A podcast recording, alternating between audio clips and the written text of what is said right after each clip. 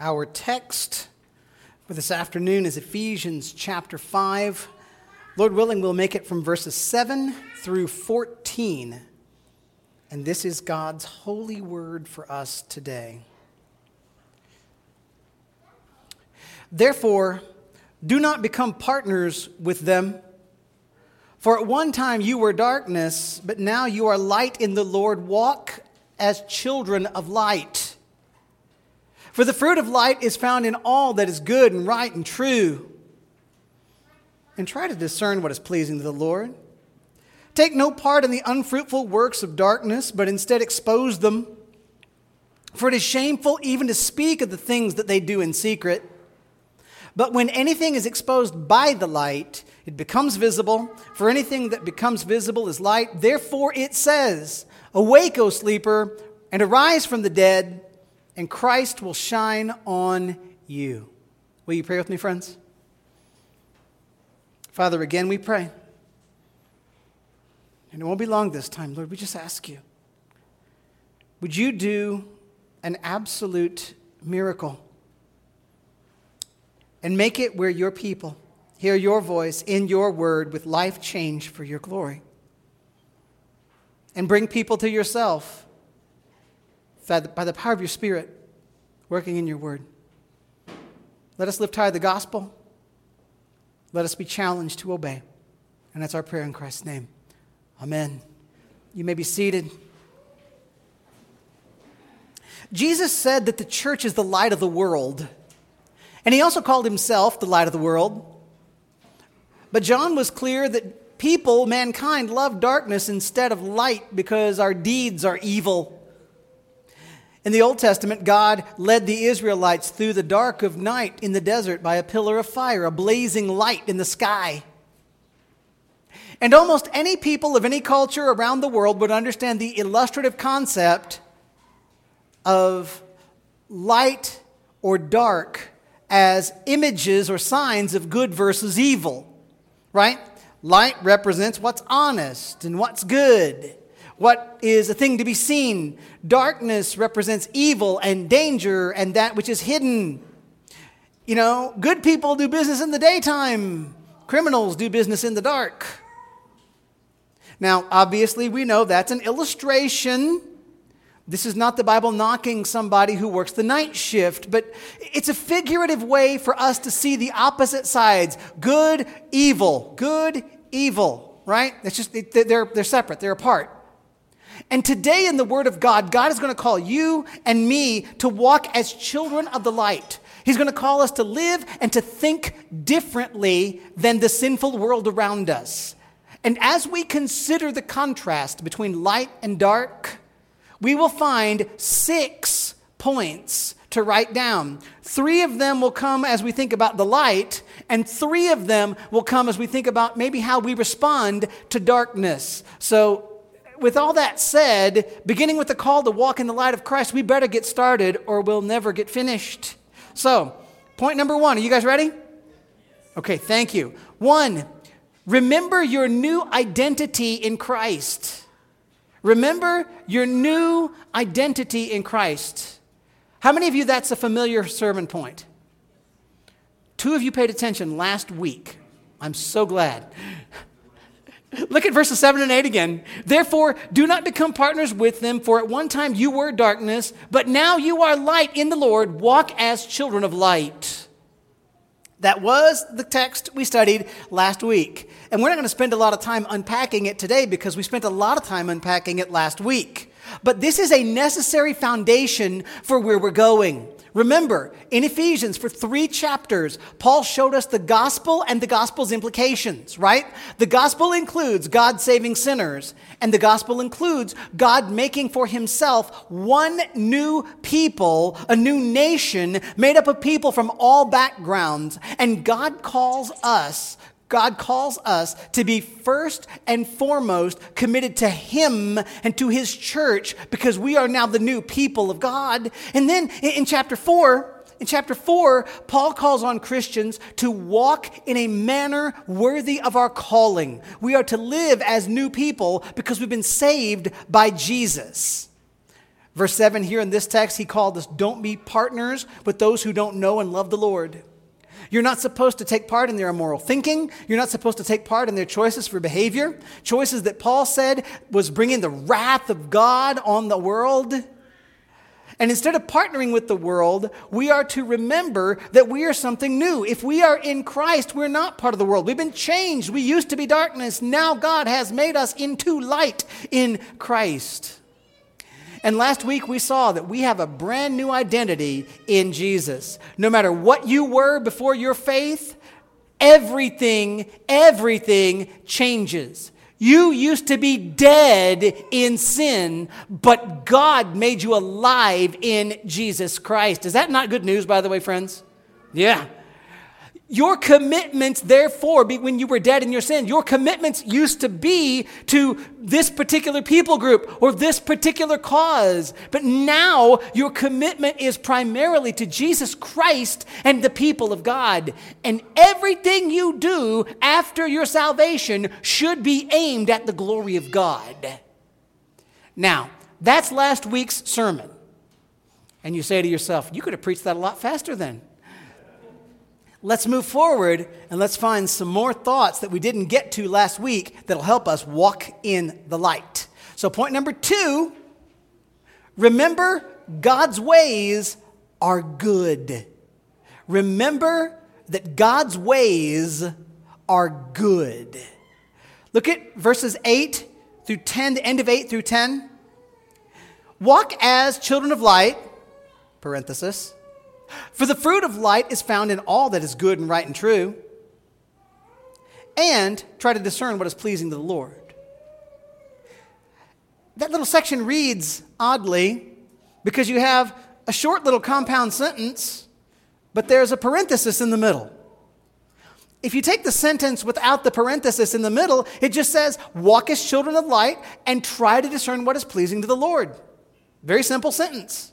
We're going to look at that sentence as one unit in our next point. But for this one, let's go ahead and let's look at the parenthesis so we can deal with it, okay? It says, For the fruit of light is found in all that is good and right and true. What God wants you to see, what God wants me to see here, is a powerfully important fact. So don't lose me here. Light is good, God's ways are good, and we want to follow God. We want to walk as children of the light because God's ways are good. Again, what's the fruit of light? What's the result of light? What's the result of the moral goodness of God? Well, the three words here are pretty simple. R. Kent Hughes, in his commentary on this, says this quote, Here in verse 9, good means something like generosity, right means integrity in all dealings with God and man, and finally, true refers to the absence of falsehood and deception.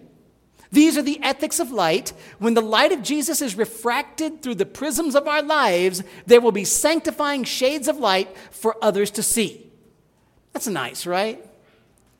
Okay, so let me ask you, you can participate with me. When you think about generosity, integrity, and honesty, do you think those are good or bad things? Good things. That's right. That's not even hard, right? All who are not utterly morally perverse see those three things as good things. We see them as characteristics that we want in ourselves, in our children, in our friends. Well, what if you roll all three of those descriptors together? What do you get? You know what you get? You get the idea that the fruit of the light of God is genuine goodness in many forms.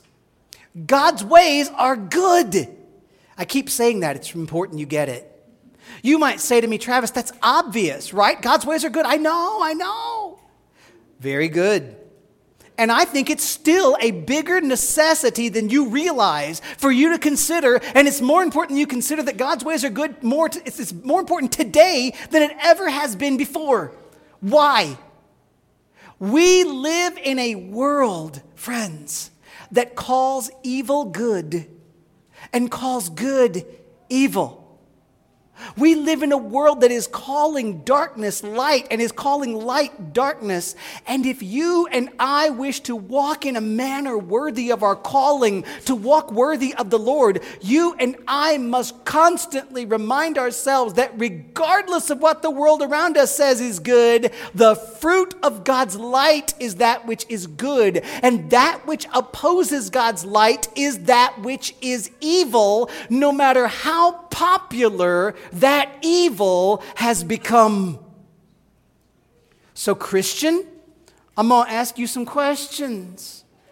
Do you see every law, every command, every action of God as good? Do you see every fruit of the ways of God as good? Because after all, God's word, word does tell us this is the message we've heard from Him and proclaim to you that God is light and in Him there is, there is no darkness at all. 1 John 1 5. So let's remember some things God has said, and you think with me about whether these are good, okay? God says we should have no other gods before Him. Is that good? I hope you think so. God says that those who worship false gods are destined for his wrath. Is that good?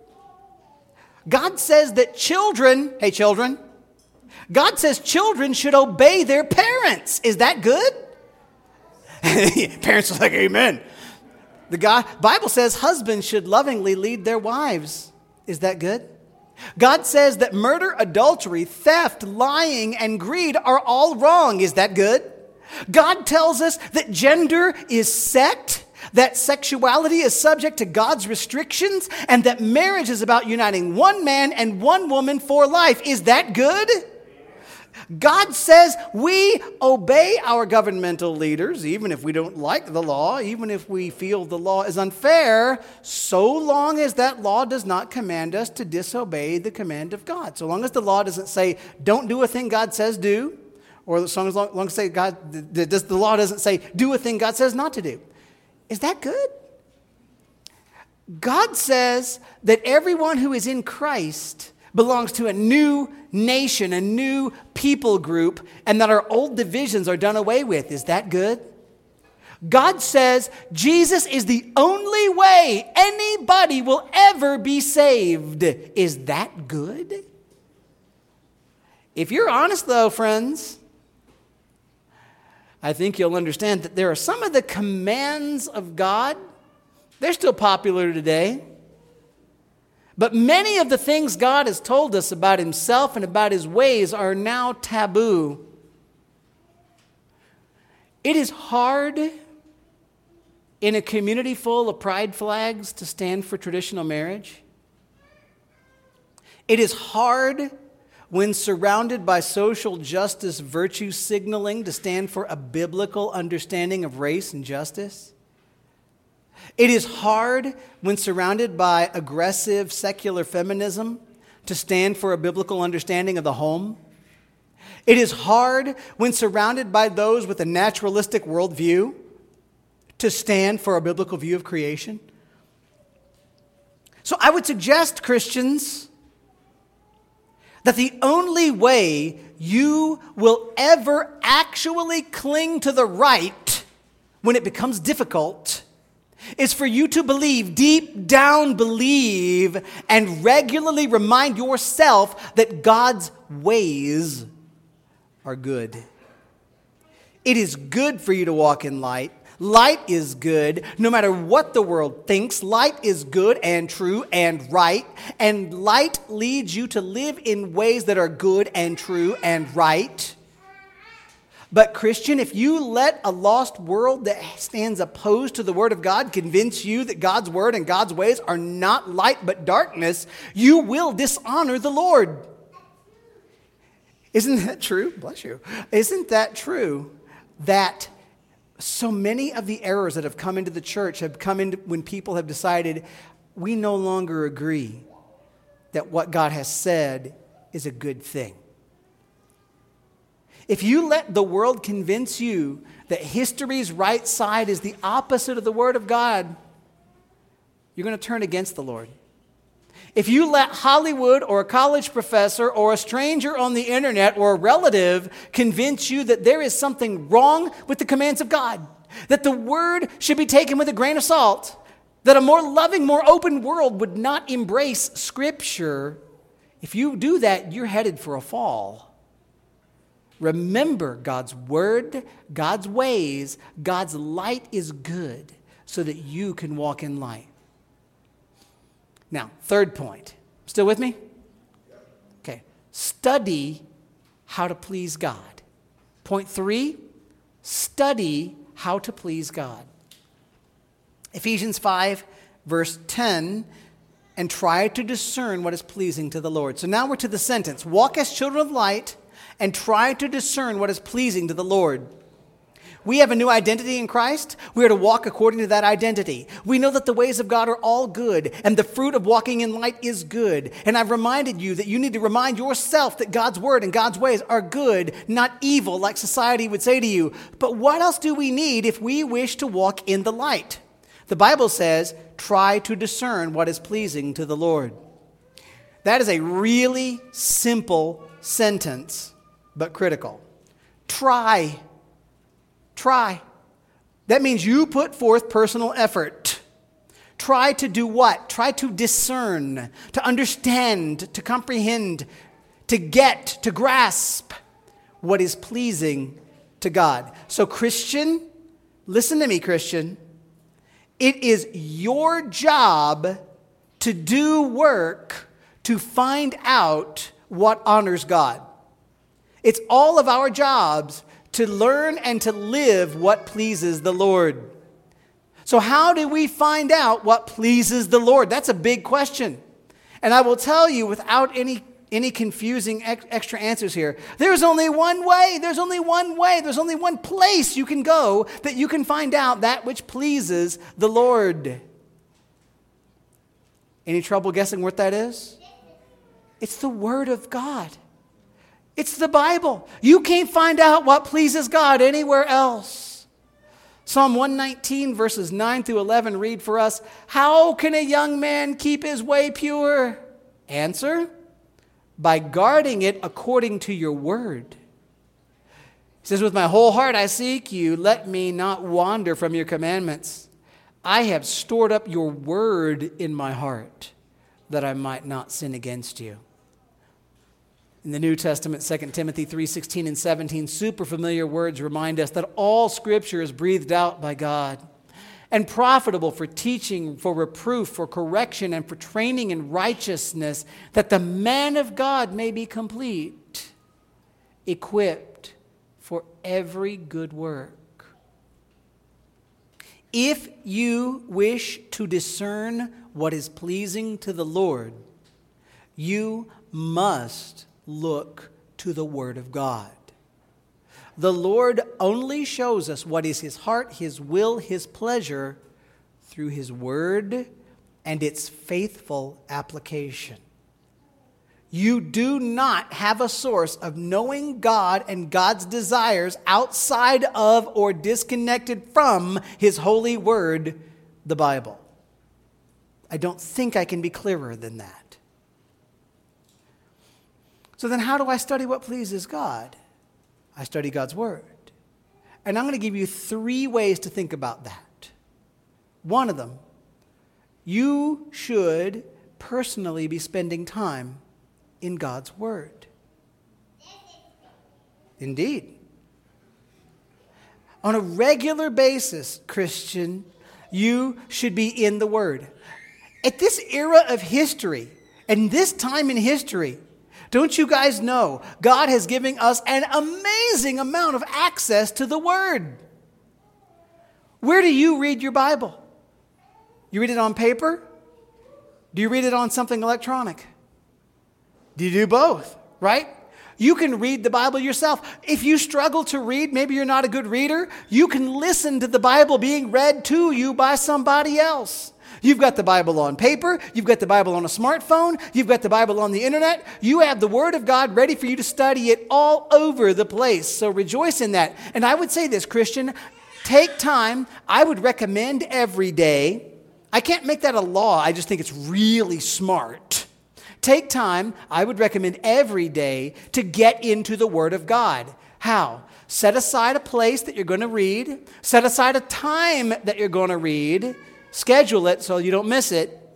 Then what do you do? Go to that spot at that time, pray, open the Word, and read.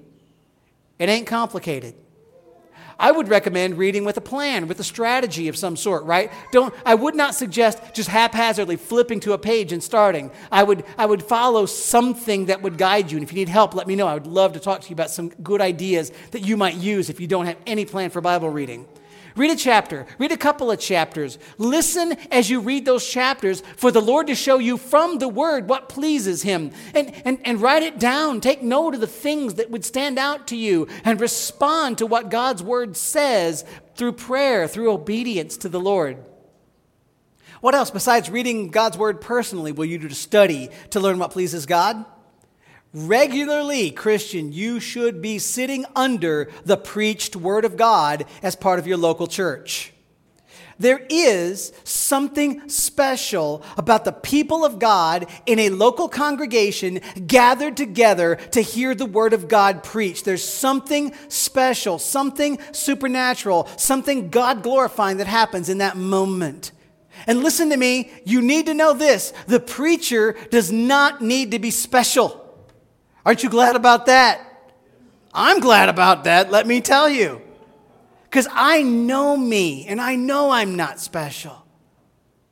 The preacher does not have to be the dynamic big stage conference speaker with the book deals and stuff like that. In fact, sometimes if that's your only feeding, there's a little danger there that you'll begin to idolize men. All the preacher needs to be is faithful and clear, opening the Word of God for the congregation. And in that setting, God does special work in the hearts of His people to teach them how to please the Lord.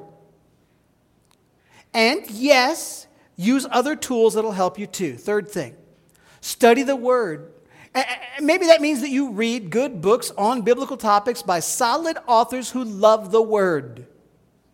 You might take a class. You might participate in a study group that opens the Word faithfully with each other. You might join in one of, our, one of the D groups that we're getting started in our church.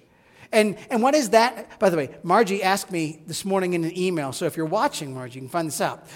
The D group is a group of people that get together every week for about a year or so, and they agree that they're going to read the word together. They're going to memorize some scripture together, and they're going to hold each other accountable lovingly uh, to what each other is learning in the Word of God. They're going to read, they're going to write some things down, they're going to share it together, and just encourage each other for a year. It's a really cool thing. You want to y'all want to know more about that? Talk to me afterwards, and I'll help you. Now, I want you to be aware of something, because you'll find this happening when you study the Word and others in your church study the Word, there will be times that some Christians will disagree. Have you guys ever seen that? Uh, have you ever seen, uh, I don't know, like a, a hot button, difficult present social issues where Christians are all reading the Word and coming to different conclusions? Ever? Yes. Is that because one group is good and the other's really bad? I guess it could be. But there are times when Christians will see this biblical principle in play and this biblical principle in play, and one group is going to emphasize one side really strong, and the other group is going to emphasize another side really strong, and neither one will actually be wrong. And in a time like that, be gracious, be kind to each other, hold tight to the Word of God and be sure that everything you do in your word and in your thought and in your deed is based on the Word of God for the glory of God while being sweet and kind and gentle and gracious to the people in the family of God. Yes? Yes. I want you to remember this, though. God calls you, you personally, to try to discern what pleases Him. Look to God's word, find out what is good and right and true from God's word. Don't be influenced by false interpretations that would pretend that the Bible doesn't say what, what the Bible clearly says. Be connected intentionally to a local church where the word is faithfully taught. Study how to please God. That's God's command for you, Christians. All right, you still with me? All right, good. Now, we've been called to walk in the light, and we've seen you need to remember your new identity in Christ. You need to remember that the Word and the ways of God are good. And you need to take up the responsibility to personally study how to please God. But walking in the light, even with those things, is not as easy as it may sound because we live in a world that is altogether dark. So let's think about walking in light while living in a dark world as we look at verses 11 to 14. And that takes us to point number four. Point four expose dark deeds. Expose dark deeds. Look at verse 11. It says, Take no part in the unfruitful works of darkness, but, but instead expose them. So, if the fruit of the light is what God shows us to be good, right, and true, the unfruitful deeds of darkness are the opposite. In context, if you look at this chapter from verses 3 through 6, we've already seen that the fruitless deeds of darkness include rebellion against God in the area of marriage and sexuality, in evil speech and covetousness, which is idolatry. But if we apply our minds to the Word of God and to what is good, I think we know that the deeds of darkness cover a great variety of evils, don't they? Darkness includes all that opposes the Lord in all things. So, evil governments, which do exist for sure, darkness. Evil personal practices, evil philosophy, evil forms of entertainment, all evil is darkness. And we are not, get this, does, does, the command at the beginning of 11 shock you? You and I are not to take part with the darkness. Does that surprise you, Christian? If you've been in, in Ephesians through five chapters and this one's a shocker, you haven't been reading well. But maybe not as obviously, we are to expose those things. We do not ignore them. We do not play the ostrich and put our head down in the sand, right? We shine light on darkness. Now, here's a question How do you shine light on darkness? How do you expose darkness with light? I'm going to show you two ways. One, you might call a passive way. And this is part of what this means, no doubt. Christians expose the darkness of the world when they live in the deeds of light. When we live in the fruit of God's Spirit, that exposes darkness. We should be exposing darkness by our lives because when the world sees how you live, it should be flat different than how the world lives. Think about Jesus' words on the Sermon on the Mount. Maybe that'll help you here. In Matthew 5 14 to 16, Jesus says, You are the light of the world. A city set on a hill cannot be hidden. Nor do people light a lamp and put it under a basket, but on a stand, and it gives light to all in the house. Listen to this. In the same way, let your light shine before others so that they may see what? What? See what? Your good works and give glory to your Father who's in heaven. If you look at what Jesus then says for the rest of Matthew chapter 5, after that command to let your light shine, he tells us to be different from the world in how we handle anger and lust and sexual immorality and promises and marriage and divorce and conflict. Our good words, our different lives, our weird morality, because the world thinks our morality is weird. Our weird morality should shine out into a world that does things and values things differently. See, Christians need to be the ones who have lasting marriages when the world is embracing divorce. Christians should be the ones who have orderly households when the world falls apart because they seek to throw off all authority. Christians should embrace purity when the world dives headlong into decadence. This is not because we're better people, because we are not better people. It's because we serve a holy God, a God the world hates. And part of exposing the deeds of darkness, then, Christian, is that you would have a life that looks different than the world around you.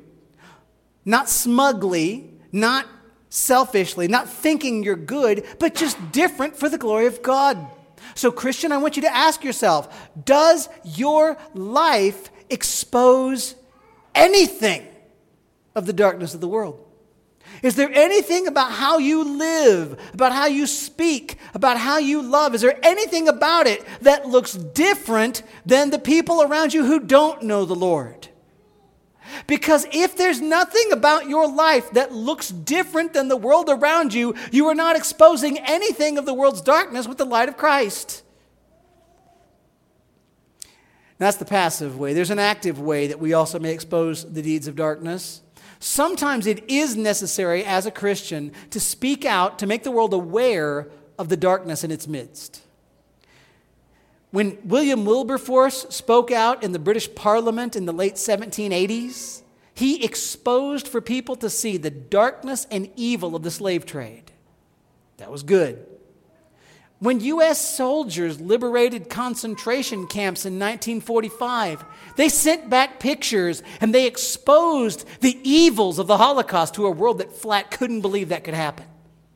Even today, Christians are using high tech ultrasound technology to show the world that babies in the womb are living people and they have exposed and they continue to expose the darkness and evil of the abortion industry. Christians, we cannot stand by silently and raise no opposition to the evil that's in the world. Our voice should be heard opposing the darkness of sin. We should make it clear that we're opposed to what? Well, human trafficking, racism, abortion, the destruction of the family, the redefinition of marriage, the soul destroying industry of pornography, abuse in all its forms, the dangers of drug and alcohol abuse, and a host of other issues, right? We're opposed to lots of stuff because the world comes up with lots of ways to rebel against God. We should be clear about that. And now, here's where living in community as a church, here's where living along with Christians with wisdom is really vital. So don't check out on me here either. Do you think, honestly, that it's possible for any one person to speak out clearly against all the evils and all the injustice and all the darkness in the world? Do you think you've got time to do that?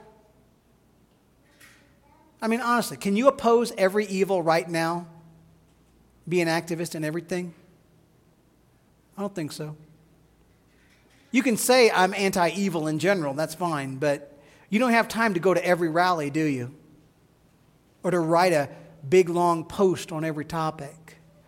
You don't have enough money to give to everything that needs to be opposed, right? There are too many evils out there. And there are a lot of good causes out there that need help.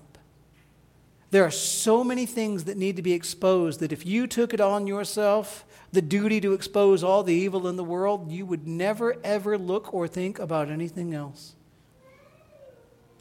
And that means that we need to pray and think together wisely about the pressing issues in our particular settings so we can most wisely and most effectively shine light into a dark world and expose the deeds of darkness.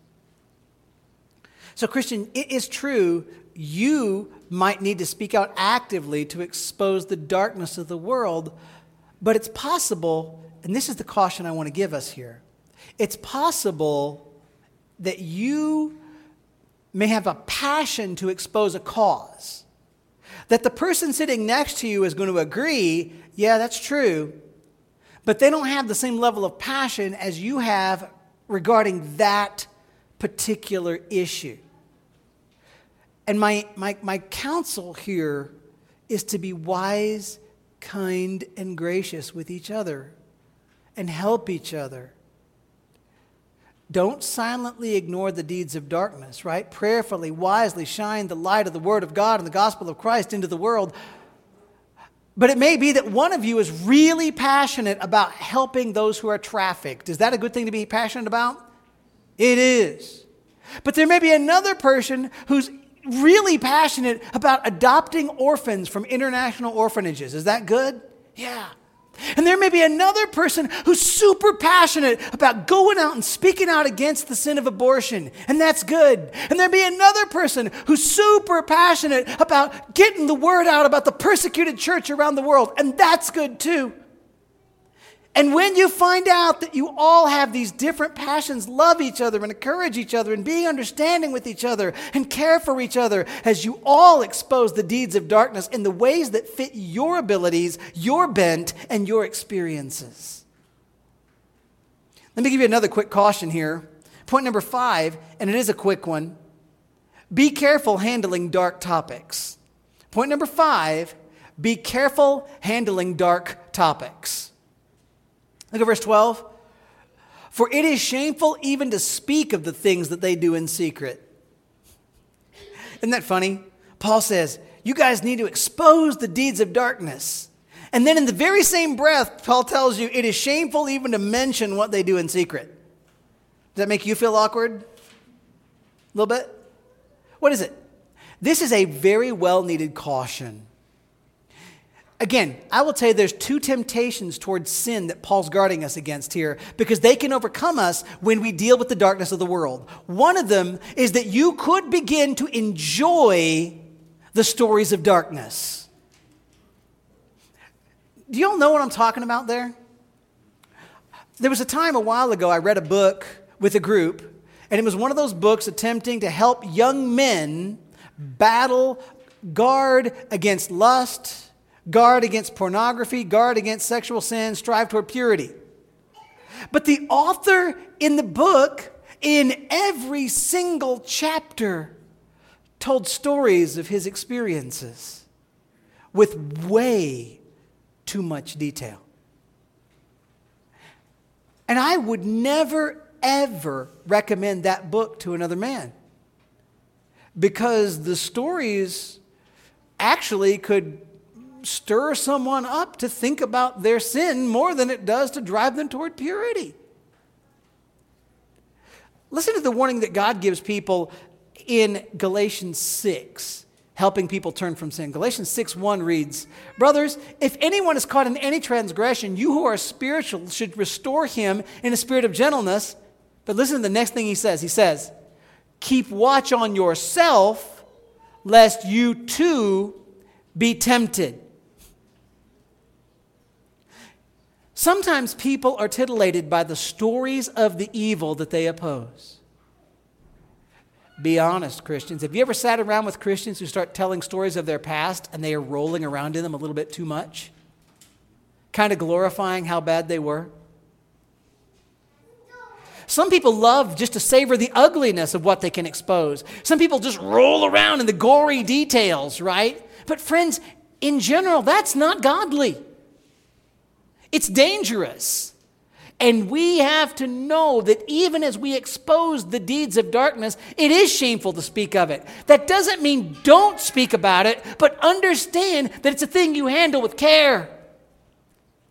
Now, there's another sin that we need to avoid here, though, and that's the sin of being cruel or crass or crude as we, adjust, as we address the darkness of the world. Because sometimes we can speak in a shameful way of the dark that we oppose. And y'all will see this from time to time. People who are Christians, but they're using foul language. They're using the calling of really ugly, inappropriate names. They're, they're, they're using nasty forms of speech. They're being dishonest as they supposedly oppose darkness.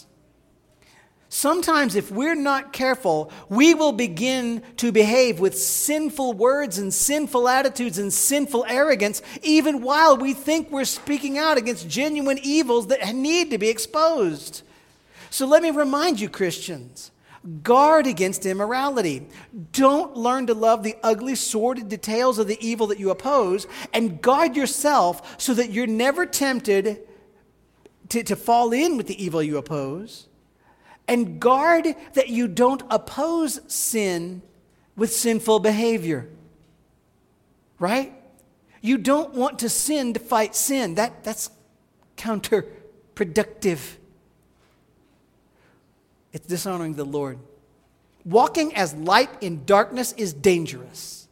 Exposing evil deeds is precarious. So be careful handling dark topics. Last point, point number six.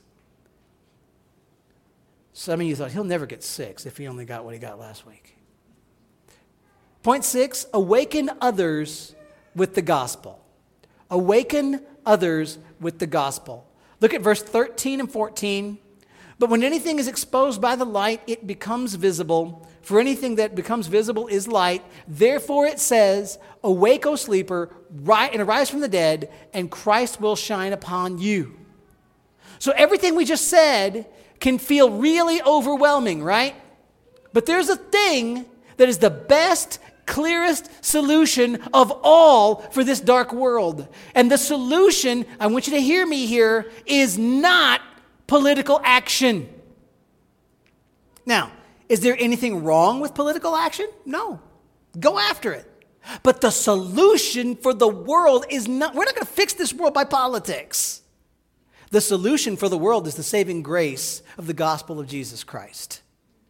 When the light of the Word of God is shined into the world, dark deeds become visible. But our goal, our goal is not just to expose the dark deeds. Our goal is not to be the grumpy, frumpy Christian out there griping about how ugly the world is. We want to see darkness overcome by light. We want to see the world changed. We want to see people changed. We want them to have hope. How in the world is the world going to have hope? Here, Paul's quoting probably some scripture, maybe even it arranged as a first century hymn, we are reminded of the way he presents the gospel. Because Paul says, Awake, O sleeper, and arise from the dead, and Christ will shine on you. He says, Arise from the dead. Does that give you any language from chapter 2 of Ephesians? You were dead in your sins and trespasses before Christ came and made you alive. The dark world is still dead in sin. And get this no amount of your moral light or my moral light, no amount of your political activity or mine will save their souls. I'm not saying it's wrong to try to do right in the world, but it's not going to save people. They, no amount of moral light will save them. They need to rise from the dead. They can only find life when the light of Christ shines upon them. See, our message for the lost world is not, y'all need to be better. We will, Christians, we will always try to make the world, we'll point them to biblical justice, we'll point them to biblical morality. But the lost world doesn't need to improve, they need to be raised from the dead. Our solution for the world is to point them to Jesus Christ. All people have sinned and fallen short of God's glory. All people can only be forgiven by God's grace alone, through faith alone, in Jesus Christ alone. So let me urge you if you're hearing this and you've never come to Jesus for life, I want you to know that's your only hope. Jesus is God in the flesh. Jesus died to pay for our sins. Jesus rose from the grave. And if you want forgiveness, if you want life, if you want to be okay with God, you must let go of the control of your life, believe in Jesus, and ask Jesus, please, Jesus, save my soul. And if you've never come to Jesus for salvation, I would plead with you do that today. Now, here's the good news. For everyone who will put their trust in the Lord Jesus Christ, he has let his light shine upon us. He has awakened us and brought us out of a state of spiritual death. And now we can honor the Lord as we walk in his light. So let's roll this all together. Now, Christian, remember you have a new identity in Christ. Remember, God's ways are all good all the time. Study how to please God. Yes, expose dark deeds, but be careful not to be drawn into sin while you do it and take the gospel into the lost world so they can see the light of Christ. Will you pray with me? Lord, this is a good word. It really is. And it is a hard word because it goes against so many parts of our nature. I would plead with you, Lord, work in us work through us Work by your Spirit in your word to change us and help us walk in light for your glory. If there's anybody, Lord, who's hearing this message who does not have Jesus as their Savior, I would ask you, God, please, please save their soul. Awaken them. And if there's anyone, Lord, who maybe we know you, but we haven't been following you, help us to repent. If there's anyone who needs to be committed to a local church who's just flopping around in the breeze right now, draw them there that they might do the things you command. In all things, Lord, help us love and honor you. God, be glorified. We pray in Christ's holy name. Amen.